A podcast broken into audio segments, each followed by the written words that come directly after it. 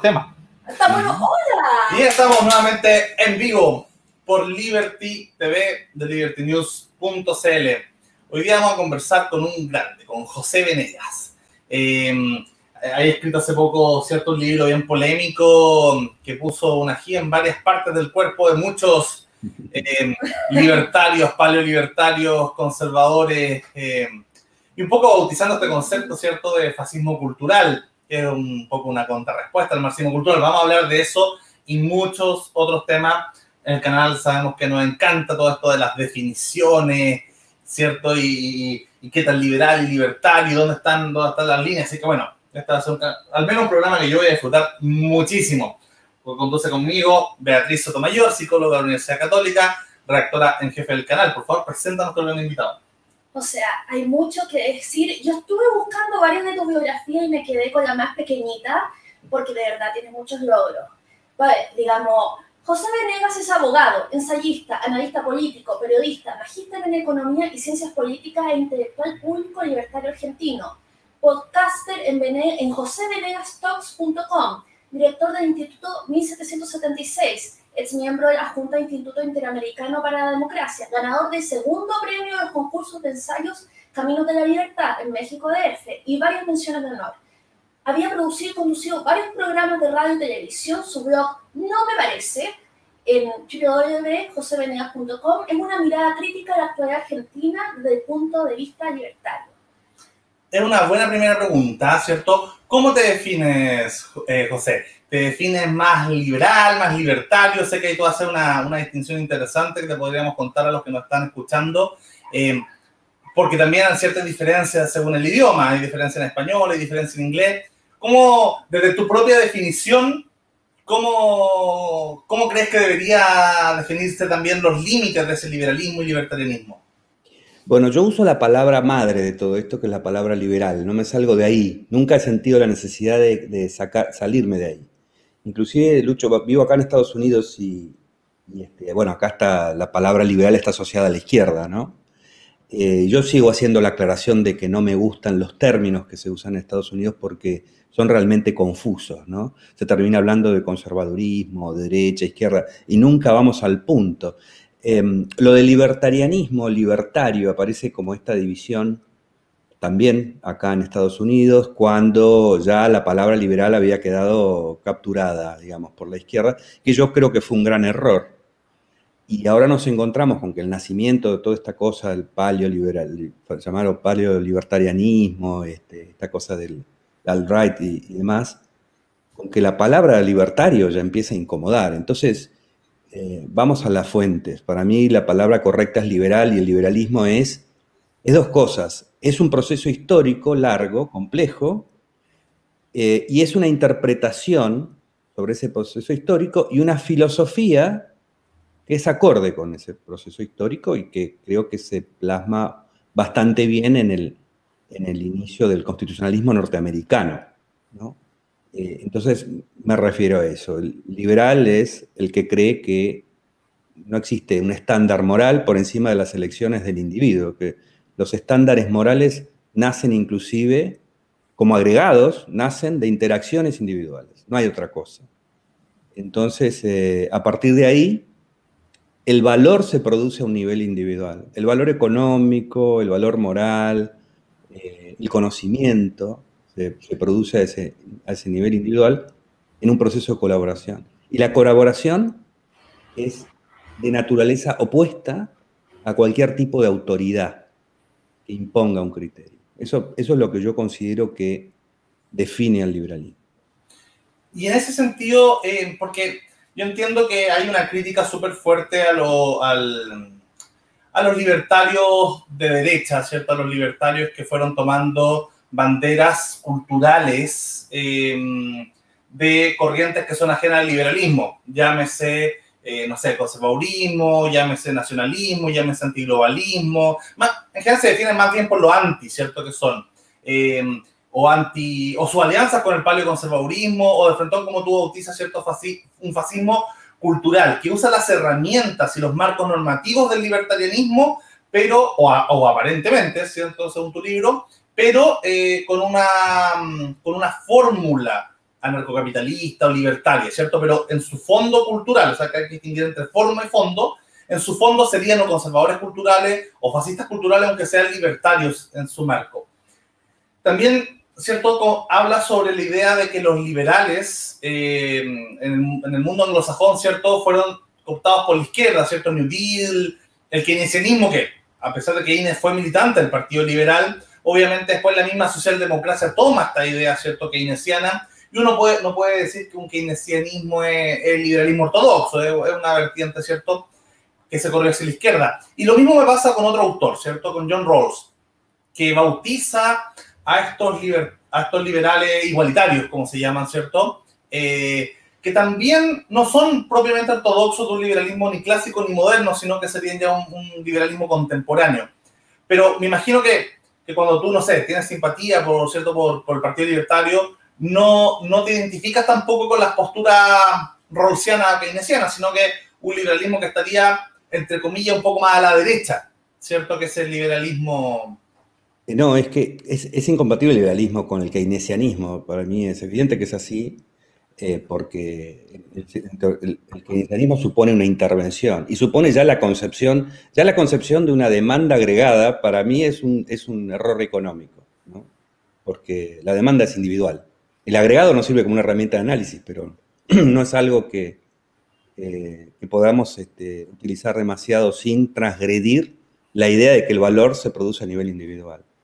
Y después el igualitarismo eh, también es un error, digamos, es, un error de, concepción, porque olvida que para que haya un igualitarismo tiene que haber un igualador, y eso ya rompe eh, el límite al poder. O sea, aun cuando fuera posible obtener los resultados económicos que el igualitarismo pretende, eh, eso quiebra eh, la cuestión fundamental para el, liberalismo, que es el límite al poder y la igualdad ante la ley. O sea que creo que no es posible. Es más, yo interpreto que el populismo chavista, por ejemplo, es una consecuencia de primero pensar en la socialdemocracia. O sea, si yo pienso que mm, ya empiezo a pensar que hay una clase de gente que está condenada dentro del mercado y por lo tanto la debo proteger, eso establece una relación de poder, que es el paternalismo. El paternalismo es venenoso desde el punto de vista institucional, psicológico, político, eh, y hace que genera el fracaso económico, que hace que después vengan los Chávez a limpiar a la política que no estuvo a la altura de ese objetivo. Entonces, me parece que hay una concatenación. Por eso es que eh, el liberalismo es muy estricto en, no caer en la tentación de pensar en el monopolio de la fuerza como una forma de combatir ni la incertidumbre, ni la pobreza, ni ningún otro problema que no sea el uso de la fuerza. Que siempre va a estar esa tentación de utilizarlo. Y es una trampa para ratas eso. Y digo trampa para ratas porque ya al concebir que el policía va a asistir a las cosas que yo creo que son necesarias en la sociedad, ya me pone en una situación, me parece a mí, moralmente reprochable. Vos decías antes lo de, las, eh, lo de los términos y las palabras. Este movimiento del que, está, que estábamos comentando, vamos a hablar más de eso, disfraza de palabras liberales conceptos que son fascistas. Eh, y de la misma manera que el comunismo usaba la palabra democracia, le llamaban república democrática, repúblicas democráticas a sus países donde no había ni república ni democracia. El, fascismo se ha vestido cuando uno rasca y van como se van sacando las caretas, porque ya ahora hay una defensa de la Inquisición, del mundo premoderno. Quiero decir, es un, es un nazismo al estilo eh, más hispánico porque está eh, basado en la utilización de Dios. Y no digo ni siquiera en el cristianismo, en la utilización de Dios como elemento populista. Cosa que el nazismo original no hacía, porque era más bien esotérico. Y eso, era lo que lo dividía del, fascismo hispano, que quería un, quería un fascismo basado en Dios. Pero cuando uno ve que van tomando estas cosas y defendiendo este, órdenes eh, como los siervos de la gleba, entonces uno se da cuenta de que todo este lenguaje no, no es producto de una confusión o de una desviación respecto de un pensamiento, sino que es un disfraz, ¿no? Como hablar de eh, la igualdad en países donde directamente existe una jerarquía absoluta entre los que son miembros del partido oficial y los demás. ¿no? ¿Tú quieres mencionar algo al respecto, no? Eh, en realidad yo quería correrme un poquito a otro tema. Eh, tú hablas del feminismo de la tercera ola y yo quería anotar que eh, es más bien el feminismo de la cuarta ola que estamos viendo, que es una continuación hasta cierto punto de los otros, pero en otras cosas no, que es la ola populista del feminismo. Tú apuntas de que el feminismo, este, este feminismo es que todos los hombres son, usted rellene, pero es malo, por supuesto, nada de lindo y bueno. Eh, porque el populismo tiene esto de que tienes que ver, y, y para ti no es, no, sorpresa, tienes que ver al enemigo como agregado.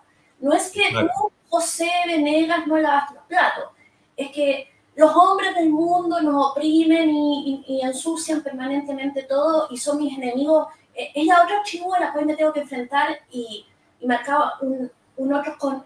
Y, y esta cosa, claro, de que es tan contraria al liberalismo, porque el liberalismo es tu decisión de vivir tu vida y tomar tus decisiones y, y quizás contratar conmigo bienes, servicios, etcétera, etcétera, como dos individuos, pero esta cosa de que tú eres el representante típico de los hombres, por lo tanto eres malvado, y yo como representante típico de las mujeres, yo soy buena, y bueno, eh, se, se lleva la responsabilidad individual, porque al final tú eres no, no, no eh, si haces, eh, tú siempre estás confirmando, eh, o sea, quizás tú no ensuciaste y eres el único hombre que no ensucia, pero igual no desconfirmas mis prejuicios.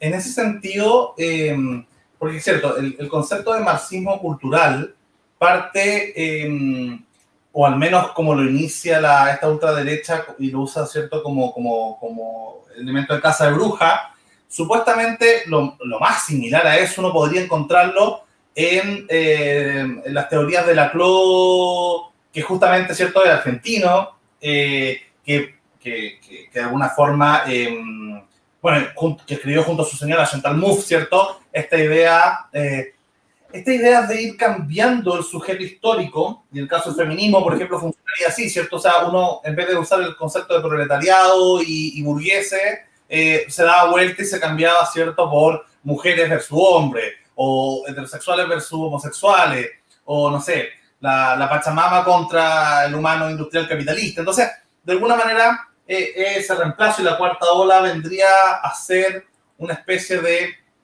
Claro, marxismo. Ahora, la Chloe es interesante porque él se inspira mucho más en, o intenta justificar, ¿cierto?, desde ciertas corrientes marxistas, pero también con peronismo.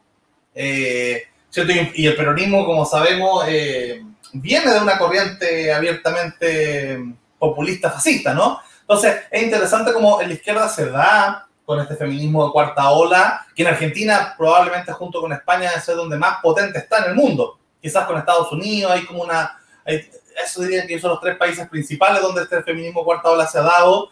Eh, y parecería, al menos si es que uno lo ve, ¿cierto? Por, por Chantal Mouffe y la Clo, que esta idea de marxismo cultural alguna, alguna coherencia tendría, a pesar de que no autodefinido, sino que definido por, los por los contrincantes, algo de sentido tendría. Ahora, el problema, evidentemente, ¿cierto? Como tú, como tú lo dices muy bien, el problema fue que ahora convirtieron todas las libertades individuales o todo lo que no le gusta al conservadurismo en marxismo cultural. Yo tuve ahí en, Facebook una discusión con, con, Agustín Laje, que todavía me había tocado conocerlo antes de que, de que fuera famoso, y yo le decía, claro, justamente que él era un marxista cultural en cuanto convertía a los fetos en el nuevo proletario y a la madre en el nuevo burgués destructor, ¿cierto? Y que él, él estaba por la revolución de los fetos. Entonces, al final, él caía también en esta idea de marxismo cultural con ser provía.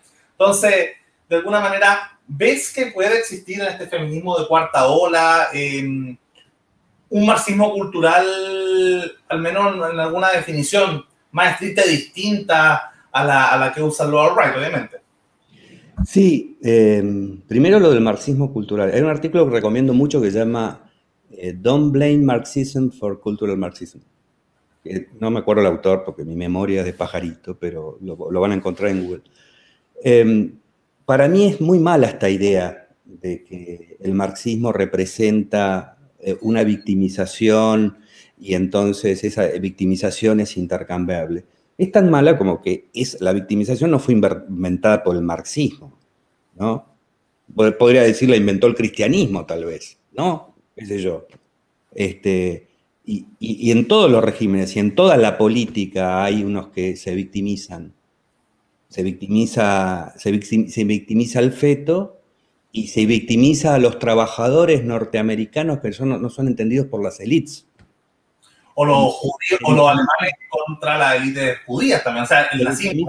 Claro, es que, es que los nazis eran víctimas de la sinarquía internacional y de la conspiración judía y su ingreso en la victimización es lo que permite la agresión. Y Maduro es víctima de Estados Unidos. Y Donald Trump es víctima de la prensa, de las elites, de Twitter, de las big tech. No sé si, viste, cuando pones un enemigo frente al cual te victimizas, tenés que ser grande. Si fuera las tech solamente no serviría, tenés que ser big. Entonces, ¿qué es lo nuevo esto en la política para caracterizarlo como marxismo, marxismo cultural? Eso es darle al marxismo una trascendencia que no tiene. El marxismo es muy específico. El marxismo habla de la, es la teoría de la explotación del trabajador. Ninguna otra cosa es marxismo. Entonces, esto es, primero creo que es este, absurdo meterlo esto entre la idea del marxismo. Y después pasa lo mismo que está pasando hoy, inclusive con la palabra comunismo de parte de esta gente.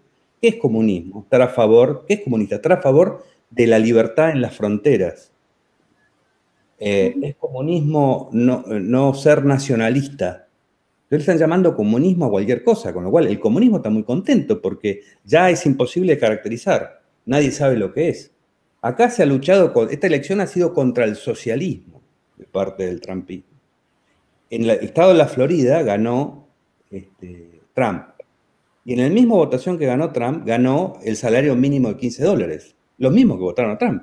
Y eso lucha contra el socialismo. No saben lo que es el socialismo porque lo han tergiversado tanto. Y ahora voy al feminismo. Yo no sé si llamarle cuarta, tercera, no sé cuánta ola a hacer populismo con el feminismo. Que se puede hacer populismo con el feminismo, con la economía, con la ecología, con cualquier cosa.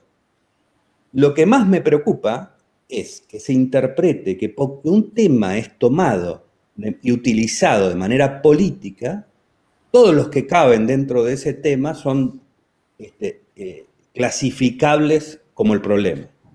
Si el movimiento de derechos civiles en Estados Unidos en la década del 60 era este, liderado por un marxista como Malcolm X, eh, entonces yo me corro, digo que esto no existe, que no existe el racismo.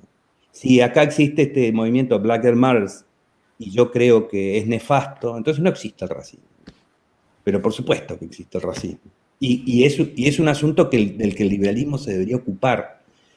Yo ya creo que la izquierda es la patología que le salió al liberalismo por ese corset o por ese cinturón de castidad moral que tiene, que lo hace conservador y que lo hace estar defendiendo el statu quo cuando tendría que hacer lo contrario.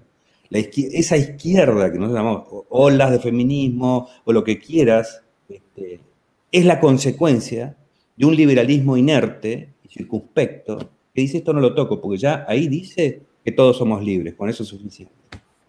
José, paso, paso, a ignorar, paso a ignorar lo que sucede en la sociedad, que es lo que percibe más rápidamente la sociedad, porque nuestras explicaciones son sofisticadas y complejas, pero lo que se percibe como lo que nosotros distinguimos de igualdad ante la ley, de igualdad, es muy fácil distinguirlo para nosotros, pero para la sociedad eso se explica más fácil como igualdad, por eso el éxito del populismo. Y ahí nosotros tendríamos que estar con la explicación del problema de la libertad y del riesgo de apostar a un salvador. Pero no lo hacemos porque directamente no nos metemos porque este es un terreno de gente que nosotros consideramos contaminada por no sé qué cosa. Pero, pero termino, segundo, pero el problema, nosotros tenemos que ocuparnos del problema que señala cualquier feminismo y tener una interpretación para eso y no corrernos para salvarnos de todo el paquete. Nos salvamos de la demagogia y nos salvamos también de la gente que probablemente esté, tenga algo legítimo para decir.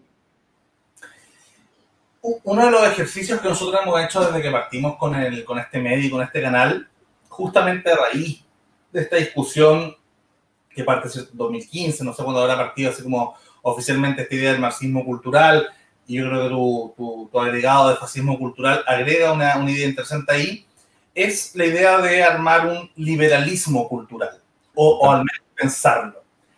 Y obviamente un liberalismo cultural tenía que ser distinto a un liberalismo político. O sea, esta teoría justifica, justificativa del poder, que puede ir desde un Hayek hasta un Rawls, ¿cierto? Todos nacen desde una teoría liberal eh, y, y, ¿cierto? Pueden colindar más con el conservadurismo, más con la socialdemocracia, pero de alguna forma todo el debate interliberal eh, es un debate desde Nozick a Rawls, ¿cierto? Es un debate eh, que va formando las estructuras que justifican al Estado, que justifican el poder en un mínimo o en un, no sé, un estándar razonable. Eh, pero en todo ese debate, que es muy anglosajón, ¿cierto? Eh, poco se ha visto sobre el interior de esas instituciones. Entonces, tanto con Hayek como con Rawls, eh, yo los bauticé como autores asépticos. O sea, que no se ensucian, no se meten en la cultura porque solo se meten en, en, en las partes justificativas del poder. ¿Cierto? Lo que yo bauticé como un liberalismo apolíneo eh, tanto la derecha con Hayek como la izquierda con Rawls. Mientras que un liberalismo cultural debería meterse en temas éticos, estéticos, ¿cierto? Y de toda índole, eh, que podría ser, y que bautizar, ¿cierto? Como un liberalismo más dionisiaco. Eh, y ahí fue interesante porque tú justamente, acá los dionisiacos de Polinio no, no en el sentido de como, de como desordenado, ordenado, sino estructural y fundamental, forma versus fondo. Eh, en ese sentido, tú hablabas, ¿cierto?, sobre el hedonismo versus el puritanismo, de alguna manera. Eh, entonces, el hedonismo eh, tiene una, tiene una, um, tiene ciertas coincidencias éticas que después yo creo el liberalismo va a tomar después del liberalismo clásico, sobre todo con, con Stuart Mill y el utilitarismo, ¿cierto?, posterior de, en, en Reino Unido, que, que, que, tiene una ética diferente a la que un naturalista del liberalismo clásico.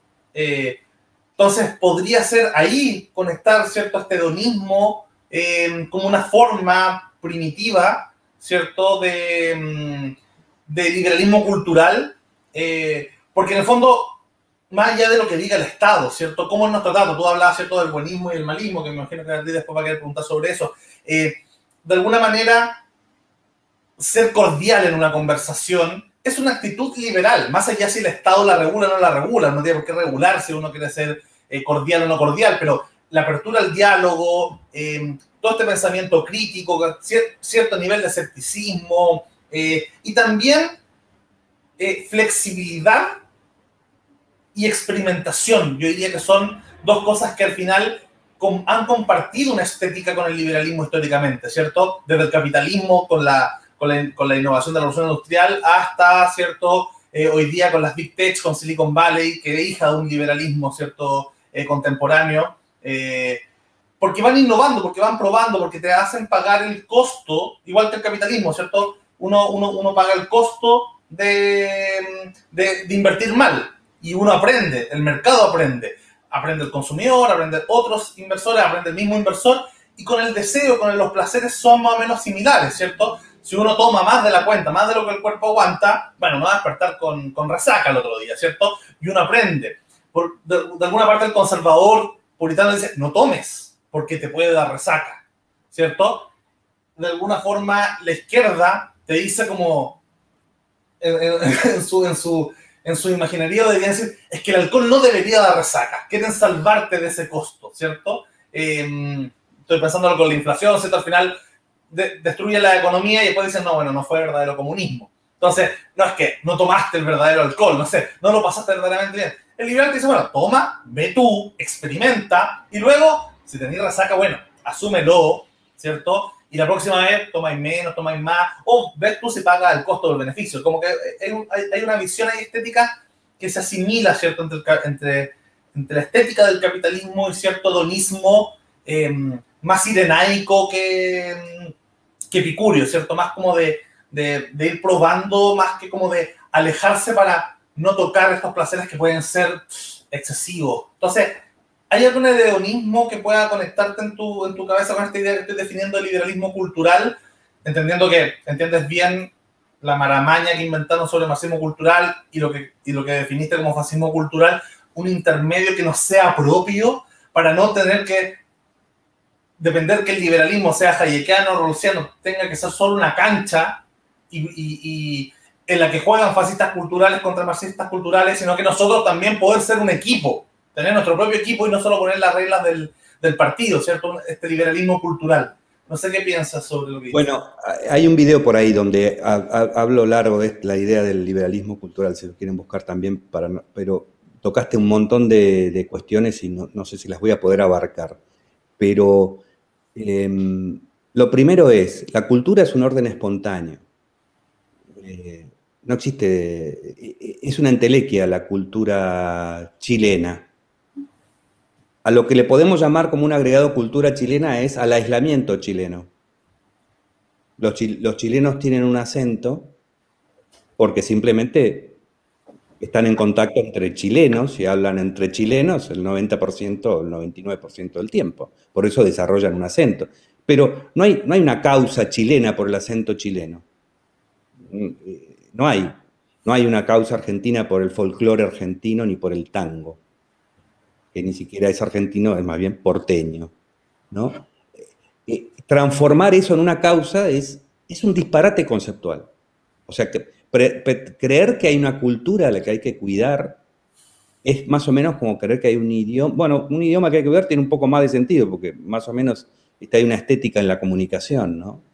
O sea que como causa política, yo puedo ser un defensor del folclore porque me gusta, eh, yo, yo puedo ser, me interesa estudiar la historia, la historia de mi país, porque explica un poco cómo llegamos a este punto.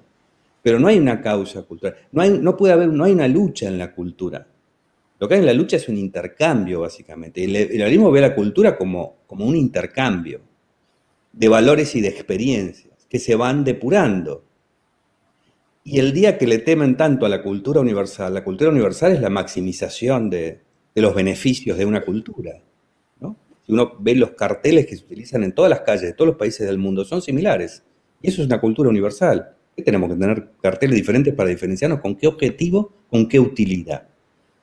Eh, después, el hedonismo, en realidad yo creo que el, asunto del liberalismo cultural es, primero, el monopolio de la fuerza no tiene nada que decir sobre ninguna cultura. Después discutiremos si hay monopolio de la fuerza o no, pero si lo hay, no tiene que decir nada de ningún aspecto cultural. No tendría ni que tener bandera. Yo me pongo a eso porque no hay, no hay elemento emocional más eficaz para estafar a la gente que la bandera. Entonces, esa cosa que en su momento, claro, yo entiendo, si uno tiene que formar un ejército para sacarse los borbones de encima, uno pone una bandera, que sigan esta bandera. Pero después es, la utilización de ese mecanismo es para el nacionalismo y para engañar a la gente y embarcarla en algo que es más importante que ella. Esto es un desastre. Em, entonces, eh, yo creo que lo primero es, el liberalismo dice que el monopolio de la fuerza, en materia de cultura y costumbres, no tiene nada que decir. No, yo no necesito un policía para decir con quién me tengo que acostar, o a quién, tengo que querer, o si tengo que eh, entablar relaciones con, con, señor de la China o con un señor de al lado de mi casa tengo que comprarle, nada tiene que decir al respecto. No existe ese, ese todo que está cuidando el monopolio de la fuerza.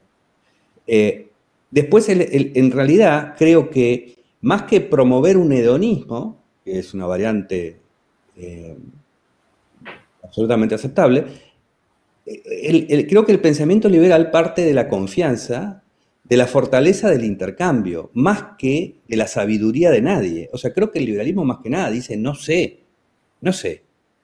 ¿Qué lo voy a hacer? No sé. ¿Dónde surgen esas respuestas? Fuera de la política. Entonces, el liberalismo dice sencillamente, no sé. Y lo que hace es sí responder a los cuestionamientos del puritanismo, que dice el, dice el, liberalismo no está interviniendo ahora que nos están este, contaminando con el marxismo, que es el matrimonio gay. El marxismo es el matrimonio gay. lo, que el liberalismo hace es, me parece a mí, lo que tiene que hacer es responder a las pretensiones éticas contra esa limitación que dice el liberalismo que tiene que tener eh, el monopolio de la fuerza. Entonces, el liberalismo le responde a los puritanos, el liberalismo le responde a los ecologistas, el liberalismo le puede responder al feminismo en algún caso, le puede responder a cualquiera. Le puede responder a los médicos que dicen que la sal es mala para la presión. y que llevan a decir que, por ejemplo, pasa en Buenos Aires, donde no, les dejan poner el salero en la mesa para que la gente no se tiente. Eh, es más una respuesta que una propuesta, porque eh, para el liberalismo, desde el punto de vista del, liberalismo, claro, parece ser coherente lo del, heroísmo, hedonismo, pero no es algo necesario. Y el tratarnos bien es una consecuencia de la experiencia del mercado.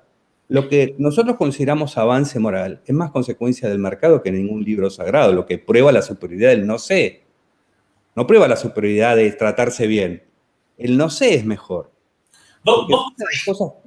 Termino con dos segundos, dos segundos que termino. Muchas de las cosas que nosotros hemos considerado avance moral han sido resistidas por la iglesia, por ejemplo. Y no hablo de avance económico, hablo de avance moral. En el trato de los hijos, en el trato de las mujeres, en el trato de la gente negra, en todo esto ha sido mucho más consecuencia del mercado y del aprendizaje de unos valores en el intercambio que parten de decir, no sé qué es lo mejor, no te lo puedo imponer. Como no te lo puedo imponer, lo mejor es que te trate bien. Dos reflexiones, solo era como para, para, que siguiera en esa línea, pero una, eh, de alguna forma, el no responder, o sea, el no proponer y solo responder, igual configura eh, Una, un tipo de respuesta. Claro, pero, pero a través como un poquito de, mm, de, la negación, más como un coqueteo que como una propuesta directa, por así decirlo. Como, Confío y veo, bien los resultados del orden espontáneo. Cuando a mí me dicen, no, por el liberalismo eh, nacen los hippies, los punks, y no sé qué, me encanta, me parece genial. Yo confío y me parece bueno eso, me hace pensar en la naturaleza del ser humano. Eh, si yo veo a un señor que le pone el arito acá y se pasa la, qué sé yo, se ponen cosas que me parecen rarísimas, eso me explica mucho más el ser humano que un cura puritano. Hay algo que la gente, yo no hablo de la gente que es como yo, la gente que no es como yo me hace eh, aprender. Y yo veo en esto un avance moral. ¿Qué están queriendo decir? ¿Qué está queriendo decir? Me parece que hay una lucha por la individualización hay, todo el tiempo una tensión en una, en una sociedad liberal, en un ambiente de liberalismo cultural, siempre hay una tensión de unos que están empujando a decir, todo esto no sirve. A lo mejor no tienen razón. a lo mejor son simplemente, este, digamos, están en protesta y todavía no saben de qué. Pero alguna utilidad me va a dar. alguna cosa este, voy a aprender. O sea, si yo aprendo, entre comillas, la tolerancia de eso, me parece que eh, avanzo. Y, en eso yo veo el, digamos, el, la cuestión, la ventaja cultural del liberalismo cultural. El liberalismo cultural trata a la cultura como un, como un este, orden espontáneo y para el liberalismo cultural no hay contaminación. A mí, a mí no me preocupa cuando me dicen, por ejemplo, el, el, el posmodernismo, no, el posmodernismo quiere deconstruirlo todo y va a destruir. Pero eso es un escepticismo, viva el escepticismo. El liberalismo no, le va, no lo va a dañar el escepticismo, lo va a dañar el dogmatismo. Un dato curioso ahí con, con Rothbard, en un momento, ¿cierto? Él, él, fue muy pro alianza entre los libertarios cuando se fundaron con la New Left. Y después él, ya en su, en su etapa más senil, eh, justamente se, se, conecta con los paleoconservadores. Y él, bueno, no alcanza, no alcanza a vivir la burbuja.com, pero en medio de los 90 empieza a criticar ya como no sé, me, recuerda como al abuelo de los Simpsons, ¿cierto? Eh, como a criticar, no, que los libertarios se han llenado de hippies y vagos y no sé qué cosa, y gente rara, y nerd, y geeks, ¿cierto? Bueno, justamente ellos, cinco años después, fueron los protagonistas principales de eh, la nueva gama de millonarios que controlarían el mundo hoy día, que es la Big Tech, ¿cierto? O sea, hippies que se hippies geeks que se reconvirtieron en estos burgueses bohemios y de alguna forma fundaron el mundo Silicon Valley no lo alcanzó a ver, pero justamente a su desprecio desde el conservadurismo no le logró permitir ver que en estos personajes que quizás si uno lo hubiese visto en 1991 no hubiese dado un peso por ello, pero después en 1991 sus acciones valían billones, ¿cierto? Sí, y te diría, más, eh, me parece que ahí hay además una interpretación de un, de un señor que nosotros no tenemos cardenales, o sea, si Rothbard se equivocó para el campeonato, se equivocó, se terminó. Eh, pero él lo que hace más es un diagnóstico de la gente con la que él quiere hacer política. Y yo siempre digo, qué sé yo, yo para hacer política por ahí no me junto con hippies y drogones y qué sé yo, porque no me parece muy útil. Ahora, si voy a poner un bar, es mucho más divertido juntarme con ellos, que es mucho más interesante. O sea, es, no era una doctrina moral. Estaba diciendo con quién me junto para hacer esto. Yo, si me voy a hacer ah, eh, una empresa, no, me voy a eh, juntar con gente que se despierta a las 12 del mediodía y se pone a fumar un porro, porque no voy a ir a ninguna parte. Ahora, eso no, implica este, una descalificación moral, es una elección con un fin determinado. Pero de eso, de eso esto, este, este engendro que tenemos ahora, quiso hacer una doctrina moral. Eh, los hippies son marxismo cultural, destruyen a nuestra cultura. Han hecho mucho más por la cultura, los hippies, quiero decir, que los puritanos, ¿no? Mucho más. Em, a mí eh, lo que yo quería decir, leí un libro impensable, se lee muy rápido, es como una novelita erótica. Se lee muy rápido. qué, buena, qué buena publicidad esa, lo voy a presentar así, es como una... Se lee una... Puedes citarme a mí. Eh, mm. tiene buenos conceptos, me gustó el marismo, eh, despotricas contra el marxismo cultural, eh, esta idea que es como un poco de que para no ser marxista cultural tú tienes que ser mojigato, racista y una cuanta ciertas cosas más porque, porque lo peor es ser esto. Y este es como, es como el diablo, porque pues, una cosa que es terrible, terrible, no importa, y que pone a la gente a hablar como si fuera la, la tatarabuela, la tía de la tatarabuela. Mm. Eh, entonces, acá se dice mucho, así desde el mundo liberal, sí, libertad sí, pero no libertinaje. Y es como, ¿qué te importa? Eh, digamos, o, sea, eh, ¿qué me estás queriendo decir con eso cuando me han dicho que te estás guardando para el matrimonio y que yo dé tres pasos para atrás para no tentarte o que te quieres meter en mi vida privada o que, pero el punto es que lo que la gente haga en su casa no te importa. Es, eh, si empezamos con libertad, pero no libertinaje, estamos diciendo libertad no.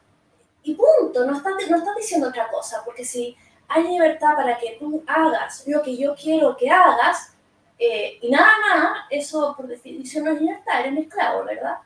Entonces, por eso nosotros hemos estado como provocación eh, tratando de defender el tema del hedonismo, porque solamente estas políticas de eh, estas políticas de la respetabilidad, por ejemplo, acá no se defiende el matrimonio igualitario o otras cosas, por, temas de libertad o quizá hasta de derechos humanos. No, es que es amor. Y el amor.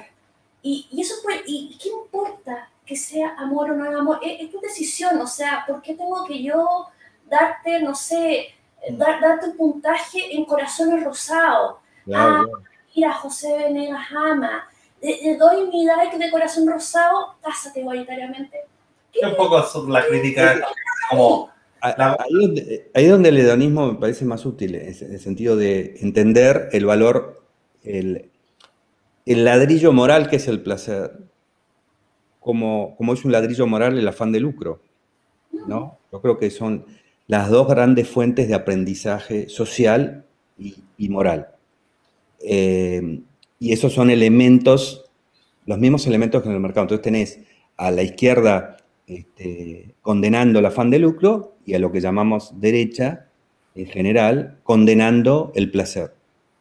¿Y, por qué es esto? Porque son dos elementos de, creación de ovejas. Bueno, no es casual que los evangelios hablen de pastores y ovejas, no es para nada casual. Eh, uno crea ovejas, ¿no? Harari pone en su libro Sapiens un ejemplo que a mí me, pareció genial para esto, que es los sapiens en algún momento empiezan a criar cerdos, pero no tenían cercos lo que hacían era lastimarles el hocico, porque el, cerdo come horadando la tierra. Y si no puede horadar la tierra porque le duele, porque está, tiene lastimado el hocico, entonces no se aleja de la granja. Entonces, tanto la culpa por el lucro como la culpa por el placer son este, métodos de dominación y métodos de, eh, digamos, de convertirte en una oveja voluntaria. Entonces, siempre hay que estar pidiéndole permiso para el sexo, al amor, por ejemplo.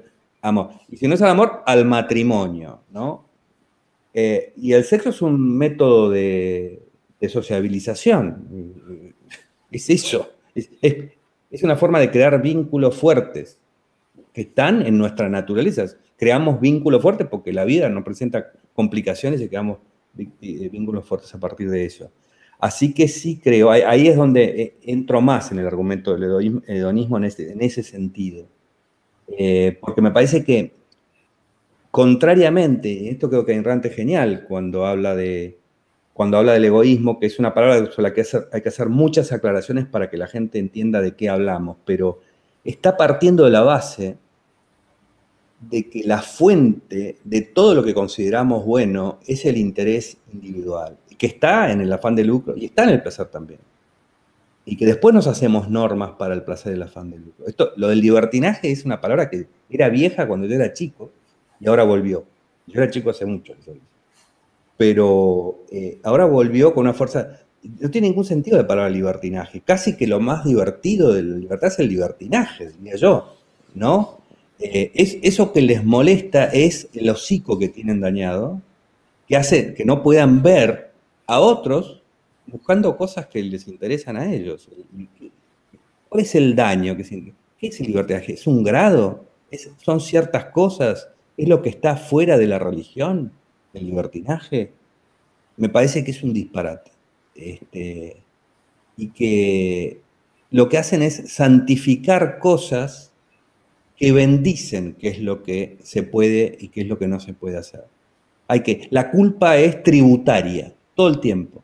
La culpa es tributaria a los curas, al Estado, a, las este, sociedades moralizantes, a la gente que nos va a dar permiso, nos va a bendecir. La gente busca ese permiso. Esas son tecnologías viejas que vienen de las religiones, tecnologías viejas de dominio, más allá del uso explícito de la fuerza. Es convertir al individuo en un esclavo, esclavo psicológico de algún poder o de algún estándar, que no permite el avance moral, porque el avance moral es de lo que somos, con el afán de lucro y con el afán de placer, y con nuestra necesidad de supervivencia, de lo que somos hacia la realidad este, en la que nos encontramos. Ahí tenemos que construir la cuestión, y no una autoridad que nos quite o, su, aparente quitarnos el dilema que encontramos de que nos encanta el placer, pero como vos decís, si yo me tomo una botella entera de whisky, ese placer me va a producir un daño. Eso no que, pero ese es un estándar que aprendo yo en función de mi interés individual,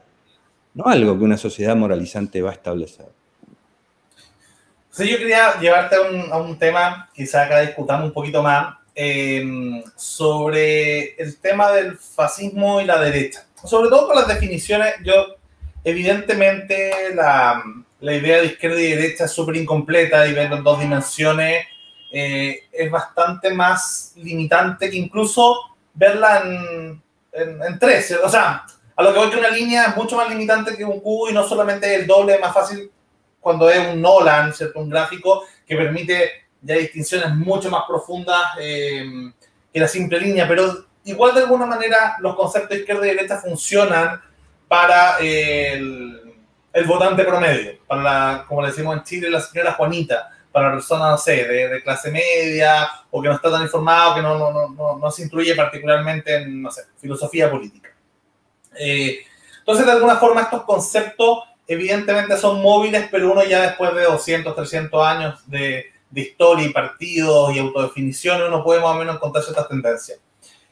Al menos yo eh, y, siempre es más fácil desde la izquierda, o sea, pescar la izquierda como, como forma de referencia, ¿cierto? Y la izquierda, incluso la prueba marxista, se, se, autodefine, ¿cierto?, como igualitaria. Eh, o sea, la búsqueda de igualdad es, es, como el bien superior y los métodos serán revolucionarios, será una dictadura, será, eh, no sé, la anarquía total, será lo que será, pero en el fondo su objetivo final siempre es buscar la igualdad. algunos sostienen, sé, sé que lo escribiste en tu libro, sobre Jope, que de alguna manera era definirse por contradicción, que era la desigualdad. Ahora, me parece que para pa, ir más fino hay que, no hay que definirse lo que uno no es, sino tratar dentro de lo posible lo que uno es. Eh, y ahí me parece que la definición de derecha que más me, me calza es la búsqueda del orden jerárquico, eh, más que la desigualdad en sí mismo. O sea, un estancamiento. Y uno va encontrando ciertas inspiraciones en, Aristóteles, con Aristotélico, con los aristotélicos tomistas, ¿cierto? O una derecha más extrema en San Agustín, con, con, Platón, ¿cierto? Con, con el Platón agustiniano. Pero en todas siempre hay una mantención, bueno, y una estética bien estoica, que, que, que nos hablábamos, ¿cierto? Recién. Eh, en todo hay una mantención de cierto orden.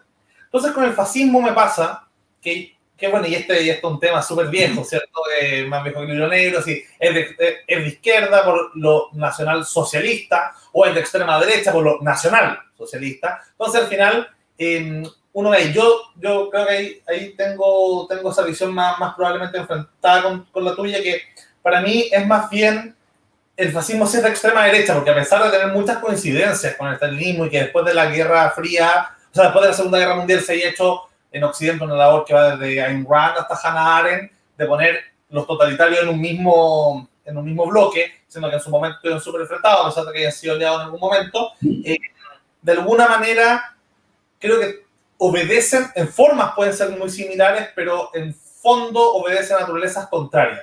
¿Por qué? Porque el marxismo, por más que haya, que algún marxismo pueda desembocar en este es siempre desde eh, la igualdad y, y de alguna parte como desde la, la, la, el tema hegeliano de la tesis antítesis, siempre desde la víctima, la víctima, la víctima, habrá nuevas víctimas. En cambio, el nazismo, a pesar de usar estrategia, que en algún momento se victimizó, tenía una, todo tipo de fascismo tenía una especie de supremacismo. O sea, desde el orden jerárquico, el hombre sobre la mujer, el blanco sobre, no sé, los afrodescendientes, algunas razas mejores que otras, los heterosexuales, los homosexuales. Entonces, todo ese, ese fascismo cultural eh, y fascismo práctico, ¿cierto? Eh, obedecía, ¿cierto?, a una cosa que uno ve los conservadores de forma light.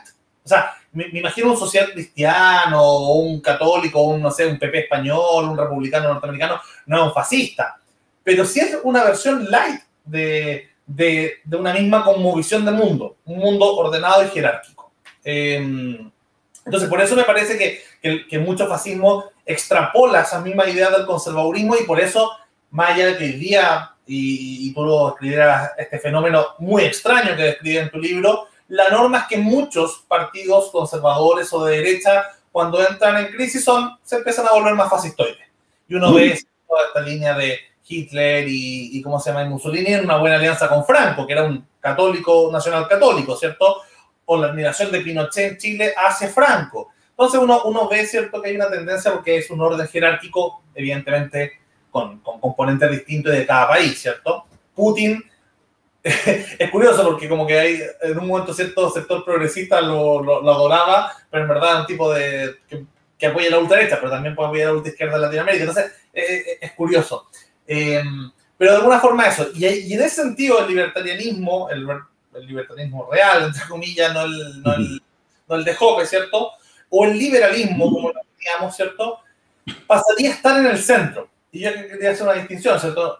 No en el centro de esto que hagamos un punto medio entre comunismo bolchevique y fascismo, ¿cierto? No, no, hay una actitud de centro que es abierta al diálogo, que el liberalismo en general tiene una buena asociación con las democracias liberales, con las democracias multipartidistas. Escuchémonos, veamos, saquemos lo mejor. Evidentemente, eso es en el marco, pero jugando a la cancha, en general los partidos liberales se, se, se se encuadran en el, en el, juego político en el centro. Entonces, si uno lo ve desde el inicio, siempre el liberalismo ha estado a la derecha de, no sé, los levelers, los cavadores, ¿cierto? En, en Inglaterra de, de, la revolución de 1648, pero también a la izquierda de los monarquistas católicos. Entonces, siempre, o, o, los girondinos en la revolución francesa, a la derecha los jacobinos, pero a la izquierda los realistas. En general yo veo un liberalismo que más bien juega en el centro, si es que uno puede encontrar un esencialismo que que alguna definición que, yo, que he visto algunos libertarios norteamericanos que ponen como al libertarianismo individualista o al capitalismo en un extremo y a los fascismos y comunismo en otro.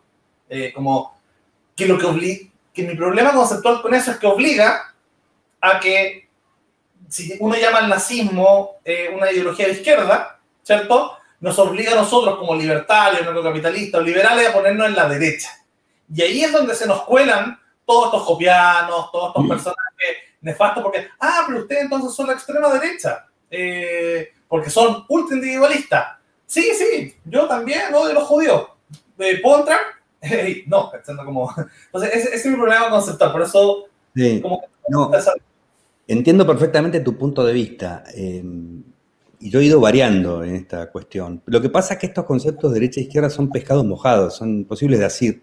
En cada momento, en cada país cambian, eh, que, creo que es la trampa. Nosotros terminamos discutiendo estas dos este, clasificaciones como si tuvieran un contenido o queremos darle un contenido para que no se nos mueva el mundo este político en el que estamos, porque se sigue usando izquierda o derecha.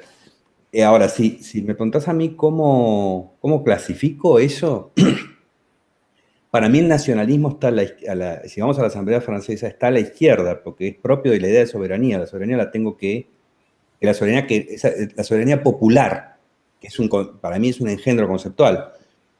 ¿no? La tengo que construir la soberanía popular, porque es algo que no existe, es decir, el rey popular, porque eso quiere decir soberanía, y ese rey popular tiene que tener un nosotros. Ahí ya me parece que está el germen del nacionalismo.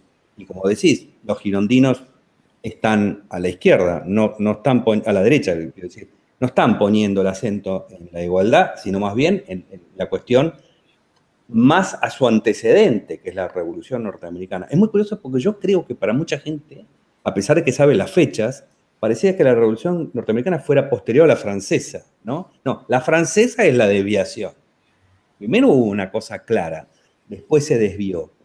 Eh, entonces, a, la izquierda está la igualdad. Pero esto no sirve para nada. ¿Y por qué creo que el, fascismo está a la izquierda? Por eso, porque creo que el nacionalismo parte de ahí y que es de alguna manera una, de las variantes posibles de esa izquierda. Pero no importa nada, porque tengo un amigo que escribió un libro que se llama, eh, Diego Trinidad, que se llama eh, la, izquierda eterna y la derecha que nunca existió. La izquierda existe. Uno puede caracterizar a la izquierda como esa como ese igualitarismo. Pero la derecha es cualquier cosa, le hemos llamado derecha a cualquier cosa. Ser anti-igualitarismo te puede llevar desde ser jope a ser liberal. Son cosas opuestas. Entonces tampoco, porque como no sirve derecha e izquierda, tampoco sirve centro. Porque como decís, no quiero decir que estoy en el medio de estas dos cosas, pero da esa idea. O sea, una vez que usas la palabra centro, que sí que estás eh, equidistante. Pero claro, qué sé yo, si acá pienso en lo que está pasando en Estados Unidos, ¿no? Eh, donde tenés un partido demócrata que se vuelta cada vez a la izquierda y un, partido este, eh, republicano que se, vuelva, se, vuelca a este nacionalismo religioso, que se retroalimentan. Entonces acá digo, no, que, por favor, quiero los dos tipos de los, dos partidos que están al centro. Y no es una definición muy grande de, de mis objetivos filosóficos, pero por lo menos sé que me aleja de estos dos problemas. Es, algo bien relativo y es muy complicado, porque además cambia con el tiempo y cambia con cada lugar. Hasta la palabra conservador cambia todo el tiempo. o sea, el conservador, eh, eh, por antonomasia, eh, es Roca en Argentina. Roca echó al nuncio porque el nuncio apostólico pretendía que siga la educación religiosa en los colegios públicos, ¿no? Entonces, y, el, enemigo natural de ese conservadurismo era el nacionalismo católico, que es muy parecido a Jope o, al falangismo. Entonces, y, cambia eso. Tiene, por eso es muy difícil para nosotros eh, meternos en el, lenguaje político. Eh, porque en el lenguaje político hay, demasiada confusión y hay desinterés por, lo que nosotros planteamos. Porque en realidad el liberalismo es un pensamiento constitucionalista más que un pensamiento político. No es una facción. El liberalismo no puede ser una facción. No está pensado como una facción. Es algo, es algo en, lo cual tendría que caber, pretende, que dentro, el liberalismo pretende que dentro de él quepa todo lo demás. Este, y entonces es muy complicado ubicarse ahí. Y estamos siempre corriéndonos de significados del momento. Estamos escapándole a los significados del momento. Y yo no sé cómo se resuelve esto, la verdad. Es que es justamente la, palabra que, que, me hace pensar que estamos al centro es el concepto de equidistante.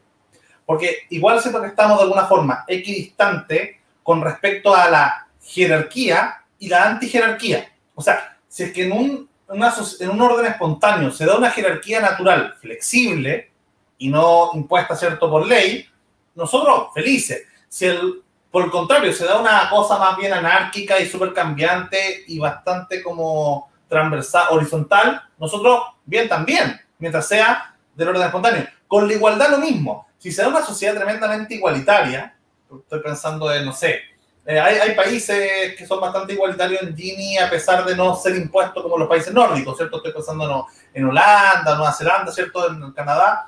Si se da una igualdad en la praxis que no se impuesta desde el Estado y que fue dado por orden espontáneo, oye, bienvenida. Si se da una desigualdad muy grande, mientras no sea desigualdad ante la ley, por ende una desigualdad de poder muy fuerte, nosotros también, o sea, somos a, a igualdad, Exacto. A, a, jerarquía y a antijerarquía. Entonces, la igualdad, salvo ante la ley, no tiene ninguna utilidad. O sea, eh, ¿qué quiero yo? ¿Qué quiero tener como cliente? ¿Alguien que tenga el mismo patrimonio que yo? No, no, quiero que sean multimillonarios. Que sean, cuanto mayor la desigualdad, mejor.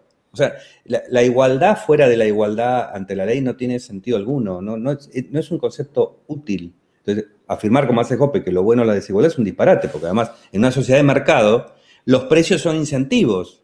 O sea que la gente tiende a moverse hacia donde hay mayores ganancias. Eso te, te va llevando eh, de alguna manera hacia una igualación, pero no porque nadie la busque.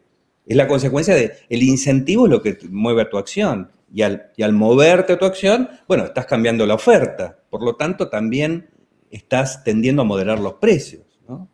Ahora, justamente con esa equidistancia que te mencionaba, pasa algo interesante, que si es que uno es estricto en esta equidistancia, uno genera una especie de cultura del liberalismo de centro, y si uno asume la otra tesis, uno se forma una especie de cultura, que, que es la que criticas tú, ¿cierto?, eh, donde empieza a llegar la derecha por anti-izquierda, ¿cierto? Por anti-igualitarismo. Claro. Y hay temas que no han sido tan abordados por el liberalismo, donde, eh, donde estos dos culturas liberales se enfrentan muy fuertemente. Este liberalismo de derecha este liberalismo de centro. Estoy pensando, no sé, el globalismo no era un tema hace 10 años. Eh, na nadie se definía en base a eso.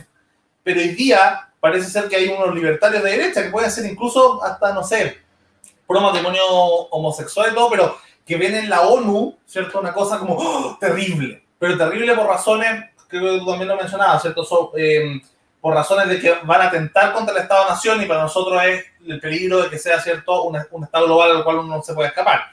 Eh, pero de alguna manera el, el antiglobalismo va calando en, en, en, la derecha y los liberales de centro en general empezamos a, a mirar más positivamente el globalismo. Sobre todo, por, para mí, por dos razones. Uno, porque, el, porque a diferencia del Estado-Nación, que es, un, que es un, el contrato social, el contrato más involuntario de la historia, el último, por último, es un contrato en el cual tú entras voluntariamente, tú puedes votar por entrar, ¿cierto? El ciudadano más o menos puede elegir salir, eh, cosa que no se dan en, en los Estados-Nación.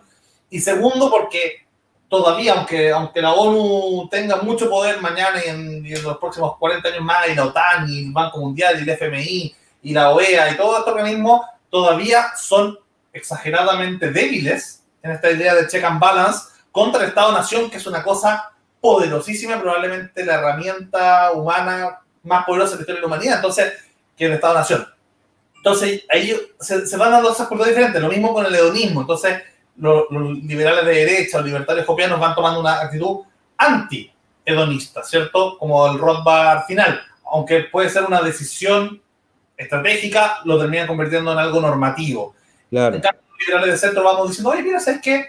La, como, como tu actitud que decías con, con los punky, con los que tienen, no sé, un piercing acá, uno va diciendo, oye, mira, qué interesante, es diferente, pero hay una, hay una, son actitudes diferentes si uno se plantea conceptualmente en el centro así se plantea conceptualmente eh, en la derecha. Justamente porque evidentemente se van a formar alianzas políticas, porque hay gente que, más allá del marco constitucional, quiere ser un partido libertario, quiere ser un partido liberal. Bueno, y ahí hay que hacer coaliciones, tanto los sistemas presidenciales como parlamentarios. Entonces, ¿con qué no lo hace? Algunos liberales progresistas o rolsianos, igualitarios, lo hacen con la socialdemocracia. Y al final terminan como, ah, bueno, sí, ¿por qué tanto capitalismo si el neoliberalismo es malo? los liberales conservadores empiezan, bueno, igual tenemos nuestros socios conservadores, y bueno, sí, toda, eh, nosotros creemos en la familia, como se creemos en la familia. El amor, el amor. Y, y el amor. Porque sin amor eh, es de generación. Pero todo tipo de familia, entonces se abren a todo tipo de familia y lo hacen ver más diverso, pero igual bajo la estructura gremialista, católica de la familia. Entonces, y al final un liberalismo de centro, y acá eh, eh uno de los otros últimos puntos, y me callo, que justamente yo, yo sé que hay muchos liberales que luchan contra la política de la identidad. Y me parece bien. porque puede llevar un camino nefasto. Pero a veces hay que asumir ciertas herramientas de los enemigos para poder combatirlo. Entonces, eh, y hemos visto que hay estudios que salieron este año, ¿cierto?, que mostraban que cada vez, más que se han extremado los puntos en todo el mundo, en, toda la democracia occidental, se han vuelto más coherentes. O sea, eh, el ciudadano compra el paquete completo del Partido Republicano, que es ser heterosexual, eh, ser, eh, no sé... sí, serán tan heterosexuales, yo no, a mí no me consta que... No, claro, claro. no me consta que Pope sea heterosexual, por ejemplo, que es un tema que a él lo, lo obsesiona, qué sé yo. La verdad que cómo puedo saberlo. Eh, el, tema, el tema es, este, yo creo que hay una trampa eh, muy habitual actualmente cuando te ponen, no, hay que estar aliado a esta gente. Yo no voy a ninguna elección. Una alianza me la planteo cuando estoy tratando de, llegar al poder. Pero esto está, dicho para decir, ustedes cállense, porque como hay que estar aliados con esto, todo esto no lo digan. Y esto me lo dice gente que supuestamente es liberal, que está muy contenta, si, sigue hablando de liberalismo, pero quiere que me calle para que hablen los otros. O sea que usan, digamos, a esa, este, ese al wrong, como yo le llamo, para decir lo que ellos quisieran decir, pero no se animan porque sienten que se contradeciría con, con, con, lo que expresan, ¿no? Entonces, yo separaría mucho la cuestión de qué hacemos en política, que es algo totalmente opinable y depende de circunstancias muy particulares, a qué pensamos. Eso, es lo que hay que, me parece para mí lo, eh, fundamental a separar, ¿no? Em, y después no me acuerdo con que habías hablado al, principio de, algo que era lo que quería comentar y ya se me lo olvidé. Cuando, no me acuerdo, ya me perdí. sí, un poco e, esa idea de, la, de, las culturas cierto identitarias que de alguna forma, ah. como, se, como se arman ciertos estos, estos, estos grupos, eh, no sé, para ser de izquierda, tienes que ser, no sé, ecologista, feminista, ojalá pansexual, o sea... hay una tribalización, hay una tribalización general, ¿no? Eh, y eso se ve muchísimo en las redes sociales. Ese es el no pensamiento, pero estos son como experimentos de psicología social, ¿no? yo recomiendo mucho ver la película La Ola, ¿no? Que, es verídica, es un experimento algo que verdaderamente ocurrió, cómo lanzarle consignas a la gente para identificarse, eh, y decirle cosas como eh, orden, el orden es el, nada más, una cosa, algo tan abstracto como el orden nos salvará, no me acuerdo cuál es la frase que usaban, que me parece muy parecido a una cosa que dice Jordan Peterson, limpia tu cuarto, limpia tu cuarto, o sea, primero conviértete en un obediente, bueno, él limpiará mucho su cuarto, pero su vida es complicada también, entonces no sé si funciona tanto, entonces ese limpia tu cuarto me parece una consigna tan similar a las de la ola, y la gente la ha comprado. En cambio, cuando uno ve lo que, lo que esta gente llama la ideología de género, que son las, ideas de género, ahí hay un, en cambio, hay una idea de una identificación a un nivel individual. Cuando dice, yo no soy ni hombre ni mujer, yo ahora soy mujer, ahora soy... Eso me parece una identificación a un nivel individual, que es, un, es como un próximo paso del individualismo, que me parece genial. Pero lo otro es la, tribalización, eso lo vemos permanentemente. La bandera es una tribalización, el nacionalismo, tenemos que escapar de eso. Eso es la forma primitiva de comportarse. En nuestras sociedades complejas, nosotros nos relacionamos con gente de muy, de muy distinto tipo. Y yo estoy seguro que Jope, por más que dice las cosas que dice, si tiene que llamar a un jardinero para el corte es pasto, y el más barato es el mexicano, va a llamar al mexicano. ¿Dónde queda entonces su, su supuesta postura. Hay que recorrer ¿no? la vida de, todas estas personas, a ver si en su vida diaria, cuando no, hace, cuando no colectivizan la, moral, son como dicen que son. Eh, y eso me parece es de, lo principal que hay que, Pero es curioso porque mientras está esta cosa identitaria grupal, eh, por el otro lado está eh, esta lucha por la identidad individual. Y las dos cosas están en conflicto en este momento. Y, es, creo que en realidad hay una oportunidad. Yo creo esta crisis del liberalismo, que es la crisis probablemente más importante que haya tenido, no sé, eh, la veo esta crisis como una excelente oportunidad para pasar al próximo paso. Como decía al principio, yo creo que la izquierda es un síntoma de, la debilidad del liberalismo. Eh, y que ahora tiene que haber un próximo paso que el liberalismo tiene que dar para quitarse el corset moral o el, cinturón de castidad intelectual que tiene.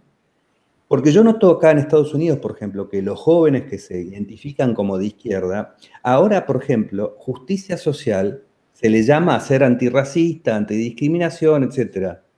Me encanta. Se le llamaba justicia social algo inaceptable como es el reparto de bienes, ¿no? Eh, entonces, e, estas personas ingresan al mundo de la política identificándose con cosas que se están explicando de la desigualdad, pero que nosotros perfectamente podríamos explicar desde la libertad y mostrarles cómo la igualdad no es la salida de eso, porque la igualdad implica el uso de la fuerza y todo lo que esto trae como consecuencia. ese próximo liberalismo que yo imagino no va a estar hablando de economía, porque la economía requiere un conocimiento teórico. Y nosotros no podemos eh, llevar ese conocimiento teórico a toda la población. Es imposible. Entonces, pero esto, que sí tiene que ver con la vida diaria, sí se puede explicar fácilmente de la libertad a cualquiera. Y creo que alguien cuando entienda la libertad a ese nivel individual, está en capacidad de decir, ¿qué puedo hacer para entender economía también? Capaz que el camino es al revés. Yo creo que nos, yo entiendo que este fascismo cultural o este libernazismo, como yo le llamo, porque si uno dice, yo soy liberal en economía y no en todo lo demás, en todo lo demás soy autoritario. Por lo tanto, me encanta este, el término libernazi. Y además, si alguien considera que el liberalismo es progresista, eso solamente se puede pensar de una posición nazi, ¿no? Este, sin embargo, yo estoy en una etapa ya de agradecimiento de esto que ha pasado, porque me ha abierto los ojos de cosas yo subestimaba, por ejemplo, esta cuestión de cuando llamaban, no, los liberales en realidad son todos conservadores. Yo lo subestimaba, me parecía una pavada, yo no lo veía, no lo quería ver probablemente, ahora lo veo, este fenómeno, realmente lo, he llegado a entender. Y nos da la oportunidad de entender dónde ha estado la debilidad de nuestra defensa de este sistema. Porque estamos hablando un lenguaje propio y aparte, que a nadie le interesa. Y frente a todas las cosas que a este conservadurismo vestido de, liberalismo les molesta, adoptamos una actitud eh, aséptica. Ah, las mujeres dicen que eh, no las tratan igual. Ah, ahí dice la ley igual. Ya está, listo. Yo no tengo más nada que decir. Cuando en realidad es, esa postura, esa actitud, es eh, en apoyo al statu quo. Yo siempre digo, el racismo en Estados Unidos no empezó hasta que se abolió la esclavitud. Lo que hubo antes de la, la esclavitud fue esclavitud, no racismo. El racismo es el dispositivo moral por el cual intento perpetuar algo que en la formalidad de la ley ya no está. Lo mismo pasa con la homofobia, que ya no es, este, delito, ¿no? Ser homosexual, por lo menos en muchos países. Eh, y lo mismo pasa con las mujeres, que ya se supone que tienen formalmente todos los derechos pero el sistema se perpetúa por vías informales. Y para un liberal, además, la ley no es solamente lo que sale de la legislatura. Es el, sistema de las costumbres también es algo sobre lo que el liberal debe actuar. Las, costumbres que se hacen este, opresivas, porque además eso genera un clima de resentimiento. Si no creyéramos que hay una relación este, conceptual entre una cosa y la otra, eso genera un clima de resentimiento. Y el resentimiento es el caldo de cultivo para los que quieren romper el sistema. Nosotros tenemos que luchar contra las causas del resentimiento. A veces explicando cosas, como por ejemplo que la teoría de explotación es falsa, y, otras veces apoyando a la gente que ha sido maltratada eh, en la sociedad y que merece una palabra de, nuestra parte, merece un análisis. Sí, nosotros defendemos y apoyamos este, estas reivindicaciones. Probablemente no hagamos una ley para decir este, que hay que poner un cupo pero la política no es solamente lo que sale de la ley. La política son los asuntos de la polis. Y este es un asunto de la polis fundamental. Sobre todo si nosotros pensamos en un sistema político, si lo tenemos como ideal, donde no haya Estado, pero va a haber polis. Entonces casi todo va a ser de este nivel. En el debate público siempre hay que defender al individuo y lo que elige. Y además, si uno entiende este, el sistema, cómo se producen los valores en la sociedad, esa gente que parece inexplicable es la que nos da más respuestas acerca de lo que somos nosotros, entre comillas, los normales, si es que no estamos incluidos ahí, ¿no? Si estamos afuera. Este, esa, es la, esa creo que es la relación entre estas cuestiones. José, quería preguntarte, em, tú estás viviendo ahora en Estados Unidos, ¿cierto? Em, están pasando momentos bastante convulsos este, este año y finales del año pasado allá. Em, y quería preguntarte un poco, conectándolo con la primera pregunta, con la definición de la diferencia entre libertario y liberal. acá quiero hacer una distinción, obviamente, entre lo que es los trampistas, ¿cierto? Toda esta right o palo libertario, usaron la bandera amarilla con la serpiente, con lo que el Partido Libertario, que sí son libertarios los reales, los principales, los originales, ¿cierto? No hacer imitaciones con el original. Ah, ellos son libertarios, pero son un partido muy pequeño, eh, muy chiquitito y entre el 1 y 3%, y es difícil que salgan de ahí. No porque, eh, y bueno, y, por eso muchos libertarios de Internet se fueron a, con Trump, porque veían la opción de, oye, quiero ganar algún día. Eh, sí, sí, en Argentina te puedes hacer peronista y te ganas en dos minutos, la próxima Y bueno, yo también me tocó conocer y almorzar una vez con José Luis Espert también, que era como un poquito la, lo mismo. Entonces, estaba pensando en la otra opción, hacer la otra vía, no hacia la izquierda, sino hacia el centro. Eh, porque en otros países, estoy pensando en Macron, Emmanuel Macron en Francia, que aunque Partido Socialista, el tipo hoy día un liberal clásico casi, em, en Ciudadanos en España, ¿cierto? En el partido Lib Dem en Inglaterra, que han tenido momentos de bastante éxito en la, elección de la Unión Europea, sacaron un 20%, igual que Ciudadanos en España en 2019. Eh, el partido, que hay uno mucho más liberal clásico, incluso que el Partido Libre Democrático en Alemania, de Christian Linder. Entonces uno tiene eh, variantes de liberalismo bastante clásico, o bastante que no es ni liberal igualitario, liberals para meterse al Partido Demócrata, ni libertario como para enfocarse en ese 1% o 3% que sacan los libertarios. Pero en Estados Unidos me parece tan curioso que no exista ningún grupo liberal, o sea, liberal en el sentido liberal clásico, que esté a la derecha de estos liberals eh, como Joe Biden, ¿cierto? Los Clinton, hay uno que me gusta, todo Pete Buttigieg, ¿cierto? Que, pero son de la de derecha del Partido Demócrata, pero están en un sector liberal igualitario, ¿no? Rawlsiano probablemente, neo-keynesiano por esa línea, ni tampoco el libertario que, que, a pesar de que me encantan como partido, igual son, son una política de minoría. Y con una tentación de irse para el libertarianismo trampista con el Tea o, o incluso antes de Trump, con el Tea Party súper rápido. O sea, hay muchos que se iban del Partido Libertario al Partido Republicano por el Tea Party porque esa, esa, esa carretera que fundó Rothbard está, está construida. Pero me, me parece curioso que no haya un espacio muy grande en el mapa de, ¿cierto? de dos dimensiones del Nolan em, que no esté ocupado en Estados Unidos. Y ahí pienso justamente en el mundo Silicon Valley, en Big Tech, en personajes como Elon Musk, que son como héroes para el mundo libertario, que, que al final eh, pueden ser un punto, o sea, siento que el punto medio entre el Partido Demócrata, la versión más, más moderna del Partido Demócrata, y los libertarios, hay un espacio gigantesco que tengo entendido que no se usa desde Wilson. Eh, y, tú que estás en Estados Unidos, ves es como si es que hay agua en la piscina para, para algo así, si es que hay liderazgo interesante, em, porque el problema del, Partido Libertario, incluso en su versión buena onda, ¿cierto? No, no all right, igual son dogmáticos, son dogmáticos de, de, un, de un libertarianismo súper duro que no les permite sea más allá del 2 o 3%. Entonces, hay espacio en ese, en ese, en ese sector Estados Unidos, la gente que no está representada o, el bipartidismo es tan excesivo que, es imposible salir de eso.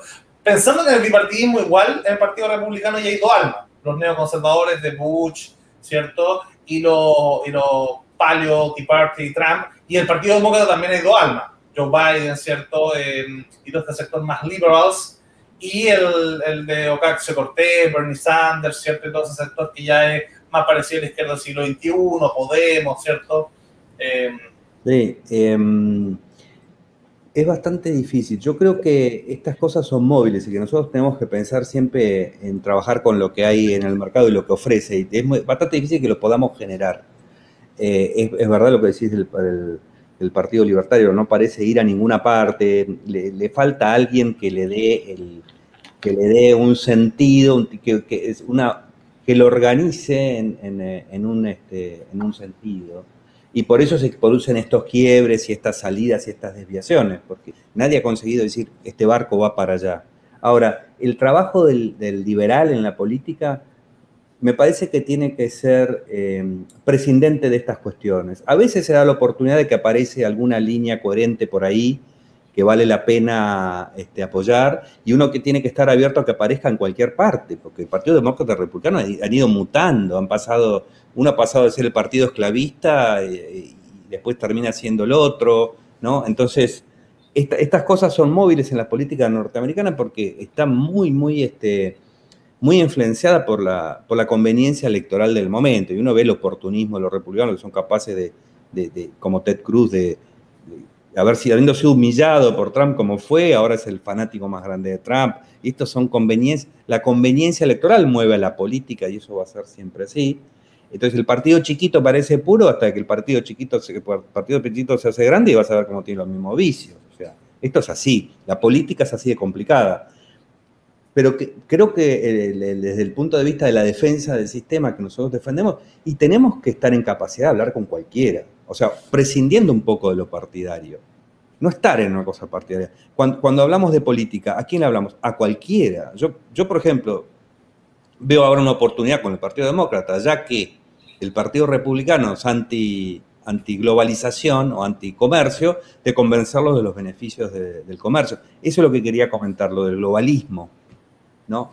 Que también eh, yo me he opuesto mucho a la, globalización política, es decir, a la idea de pasar jurisdicciones de lo nacional a, lo, internacional por, este problema de la falta de control.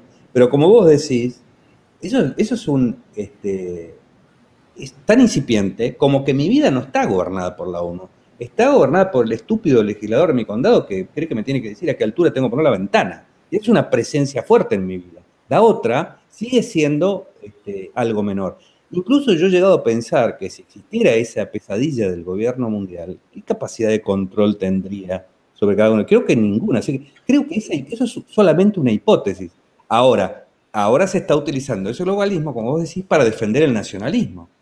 Si yo paso de ese globalismo al nacionalismo, entonces mi nación es el único gobierno que yo tengo, es mi gobierno mundial pero es mucho más chico. Digamos, un nacionalismo en un país más chico es mucho más peligroso que un nacionalismo en un país más grande. O sea, es, mucho peor el nacionalismo de cada país que el nacionalismo de la Unión Europea, por decirlo de alguna manera. Este, entonces, el nacionalismo es a la, digamos, a ese fantasma del gobierno mundial lo que sería escaparse de la cárcel para meterse en una celda no tiene este, sentido alguno, pero he desviado del tema anterior que me planteaste. Sí, solo como detalle ahí, eh, pasa con los libertarios que muchas veces hemos conversado con Beatriz sobre que al final es más peligroso, no sé, para un niño, para un joven, para una mujer, eh, un papá violento, un marido violento, una mamá, eh, no sé, ultra, ultra totalitaria en la vida, que la ONU. O sea, al final. Y hasta que el gobierno. Incluso hasta que el gobierno de tu país, porque eso es algo que ya, también el tema que me quedó, del gobierno de la familia. Están pensando en familias autoridades. A ver, ¿cuál es la primera arbitrariedad a la que se enfrenta un individuo cuando viene al mundo? La de su familia. O sea, eso de la santidad de la familia es falso, claro. Las familias normalmente funcionan, pero tienen, tienen toda la familia que funcionan, tienen cosas a las que hay que criticar. Y hay muchas que son directamente vicio absoluto. Y, esa autoridad de la familia está este, sostenida en el poder del Estado también, porque está la legislación que le da la autoridad al padre. O sea, qué tan protectora sea, eh, sea el, sistema del individuo que está dentro de la familia, es lo que va a marcar la cuestión. Y ahí es donde se transmiten los valores autoritarios. Es ahí. Es casi que lo otro es. Entonces, esto este es otro punto que para nosotros es importante que no, lo ha tocado tanto el liberalismo, a pesar de que ha concebido, el liberalismo clásico ha concebido el defensor de menores, porque sabe que si alguien va a los tribunales, un individuo que es menor, no va a estar suficientemente bien representado por sus padres, o sea, tiene que haber una visión externa. Pero no se ha avanzado mucho porque es un tema tan gris y, complicado que preferimos como que eh, eh, los padres, y listo, ya está, nos, nos desentendemos de la cuestión. Pero ahora ya hay que pensar sobre eso con los riesgos que tiene que el riesgo es, si le vamos a conceder entonces al Estado la facultad policial. Bueno, ese riesgo ya sabemos que esté, pero por no correr ese riesgo, yo no voy a dejar indefenso a un individuo que está siendo maltratado en la familia. Porque cuando están diciendo que no quieren que le den educación sexual a los hijos en el colegio, no los están protegiendo de una contaminación moral, los están protegiendo de lo que son como individuos, que son individuos que, van a ser o que están en proceso de desarrollar su sexualidad, ¿no? Este, y que tienen derecho a que no se les altere tampoco en la familia. Porque acá la cuestión no es alterar o no alterar a los niños en su sexualidad. No, eh, y la cuestión es, eh, ¿Eso lo puede hacer la familia o el Estado? Yo digo nadie. A esa respuesta, la respuesta a eso para mí es nadie. Nadie puede interferir en la sexualidad de un, menor. Nadie. El Estado tiene que proteger al niño de la familia. O sea, el Estado tiene que proteger al niño de la familia y la familia tiene que proteger al niño del Estado. Puede ser, puede ser, Estado o sociedad, pero... claro, claro. Diría esto, eh, eh, cualquiera, porque como existe la, la defensa propia no es solamente defensa propia, es un principio defender a la señora que está cruzando la calle que es un señor que le quiere pegar. Eso también forma parte de la defensa propia. La apertura, porque hay una, hay una santificación de la familia nuclear en este momento, ¿no? Padre, madre, hijos. Antes la familia no era nuclear, era extendida. Entonces el control, el control sobre la arbitrariedad era mucho más amplio. Si el padre era un imbécil, con el hijo, el hermano intervenía, o si no, su madre. Entonces, esto era una cosa muchísimo más abierta. Hay una santificación de la familia. Papá, mamá. Bueno, es la puerta cerrada en los países, en las familias, en donde sea, es la antesala del desastre. Este, y, eso es así. Lo que hace la ola, ¿no? Somos un grupo cerrado. Listo, sos un grupo cerrado, te aseguro que ahí adentro eh, hay un desastre. Eh, y eso es necesariamente así. Entonces, esto de machacar con la defensa de la familia, están machacando con la familia cerrada y controlada. Están casi, es, y además son los mismos que machacan con la nación cerrada. Y no es contradictorio, es, es lo mismo. Les parece que con la nación cerrada ellos van a poder controlar a los marginales. Y les parece que con la familia cerrada van a poder controlar que nadie salga diferente al plan familiar. Eh, y, esto es algo en lo que vale la pena reflexionar. No, no siempre vamos a tener la solución, porque, como digo, hay, hay un conflicto ahí. ¿A, qué recurrimos? Pero seguro que arriba de la preocupación está el bienestar individual. Arriba, el, digamos, la pirámide de esta, de esta cuestión es la defensa este, del individuo. A, a, veces vamos a ser impotentes con nuestras herramientas, pero eso de decir la todo lo que hace la familia está bien, no, señores. Si digo que todo lo que hace la familia está bien, entonces eh, eh, esa familia seguro que va a ser tóxica. Seguro. Eh, a mí me quiero volver al tema del amor porque ahí yo, el amor como una justificación, como el sello de aprobación para cualquier mierda malvada que yo quiera hacer. Exacto, sí. No es que yo sea tóxica, es que yo te amo, ¿cachai? Claro, claro. Entonces, a mí, a mí muchas veces el amor me para, eh, la idea del amor me, me, me, para los pelos, porque es una justificación a posteriori de, de, cualquier cosa, y eso, por eso yo estoy, a mí, las políticas de respetabilidad, y, y, estoy pensando en el poliamor, porque nosotros somos poliamorosos. Cuando la, la comunidad poliamorosa empieza a decir, es que lo nuestro es amor, estoy haciendo una diferencia. Yo nosotros nos amamos, ¿cachai? Y en ese sentido somos superiores a los otros que son unos cochinos. Entonces yo estoy ahí, ahí creando jerarquías y claro, o sea, yo, I pay lip service to love. Entonces yo soy una persona respetable. El resto, el resto son unos cochinos. Y esa cuestión a mí siempre me preocupa porque cada vez que yo estoy tratando de hacer eso, esto, eh, digamos, estoy, estoy subiéndome en la jerarquía tratando de subirme encima de otra gente. 100%. claro. ¿Y qué pasa también con el concepto de familia? Es un amor legitimante, es un amor legitimante y no, y no real. No. tampoco, o sea, es, es, una cosa legitimante, ¿sí? es un permiso. Y justamente con el concepto de familia también pasa, o sea, al final, igual, ahí me pensaba mientras hablaba sobre la idea de la familia extendida. Igual, claro, tiene, se da similar al tema de si la nación, o sea, la familia nuclear o la familia extendida, el multilateralismo, ¿cierto? Em, ¿Cuál es más peligroso? Yo, yo particularmente... Chico, creo, ¿no? Claro, ofrece menos opciones, digamos. Sí, son generan de alguna manera em, más check and balance. Yo creo que la familia... Es el patio de la cárcel o la celda, digamos, ¿no? Y yo prefiero el patio. No, no, no, no, no santifico el patio, pero, pero digo, si me vas a elegir, das a elegir, hablamos la puerta de la celda, por lo menos es algo, ¿no? Claro, Pero sí, son todos sistemas de control. Que uno, cuando uno santifica cualquier otra cosa que no sea el individuo, las familias sanas no tienen ningún conflicto con los individuos. Cuando yo tengo que hacer tanto hincapié en la familia es porque estoy haciendo algo que, que, en la familia no se sostiene por sí mismo. Si hago tanto hincapié en la autoridad. Ahí la diferencia quizá entre, entre libertad y liberales que yo hacía justamente era la diferencia entre temerle al poder o temerle al colectivo. O sea, temerle al autoritarismo o temerle al colectivismo. Porque, mm, claro, muchos libertarios ven en la ONU o, o, lo más lejos posible una autoridad vertical, ¿cierto? Entonces, mira, la ONU me da miedo, el país me da un poco menos de miedo, la, la comuna me da un poco menos de miedo y eh, ya la familia me da nada de miedo. Versus em, el liberal, siento yo que le teme más al colectivo. Y el colectivo muchas veces puede ser terriblemente totalitario desde una horizontalidad.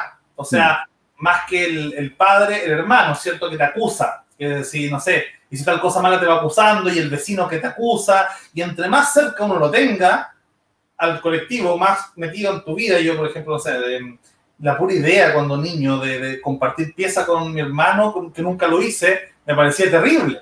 Eh, porque imagínate la, la, la falta de, de, intimidad, la falta de, cualquier cosa, eh, me, me, parece tremendamente colectivizante. Entonces, esa, hay una película muy buena que, que, que, siempre la recomiendo, que es La Mujer Maravilla del profesor Marston, que es el creador de La Mujer Maravilla. Muy buena. Que es la historia de la de, que fue un, un psicólogo de Harvard, ¿cierto? Que descubrió también el detector de mentira.